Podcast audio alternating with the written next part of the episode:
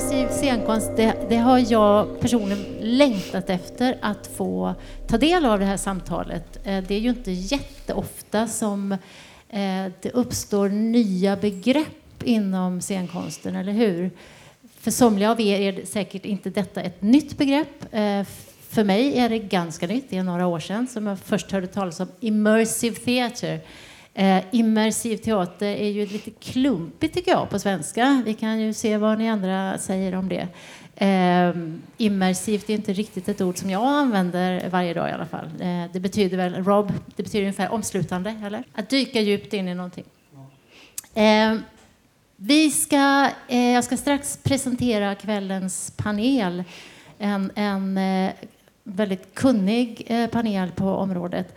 Eh, och de ska få varsina ungefär tio minuter för att presentera sin immersiva praktik. Eh, och därefter så sätter vi oss här i en panel och vi kommer att eh, försöka undersöka det här begreppet eller, eller den här genren på många olika sätt. Eh, hur skiljer sig arbetsprocessen från en konventionell scenkonstuppsättning?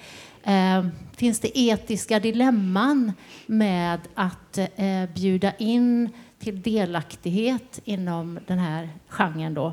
Eh, kritikerna, eh, hur, hur ser de på det här? Hur vana är de?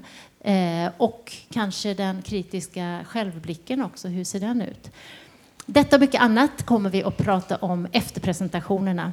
Eh, och de ni kommer att få möta idag det är då Hedvig Jarlhed som är doktorand här på Högskolan för scen och musik, eh, som också är konstnärlig ledare för Operation Opera i Halmstad, eller hur? Ja.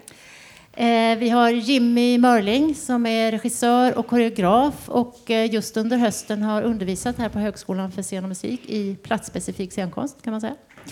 Eh, och sen har vi Inga Järner Nilsen som är performancekonstnär i eh, Danmark och jag hörde just att du också undervisar på universitetet i Ålborg. Mm -hmm. yeah.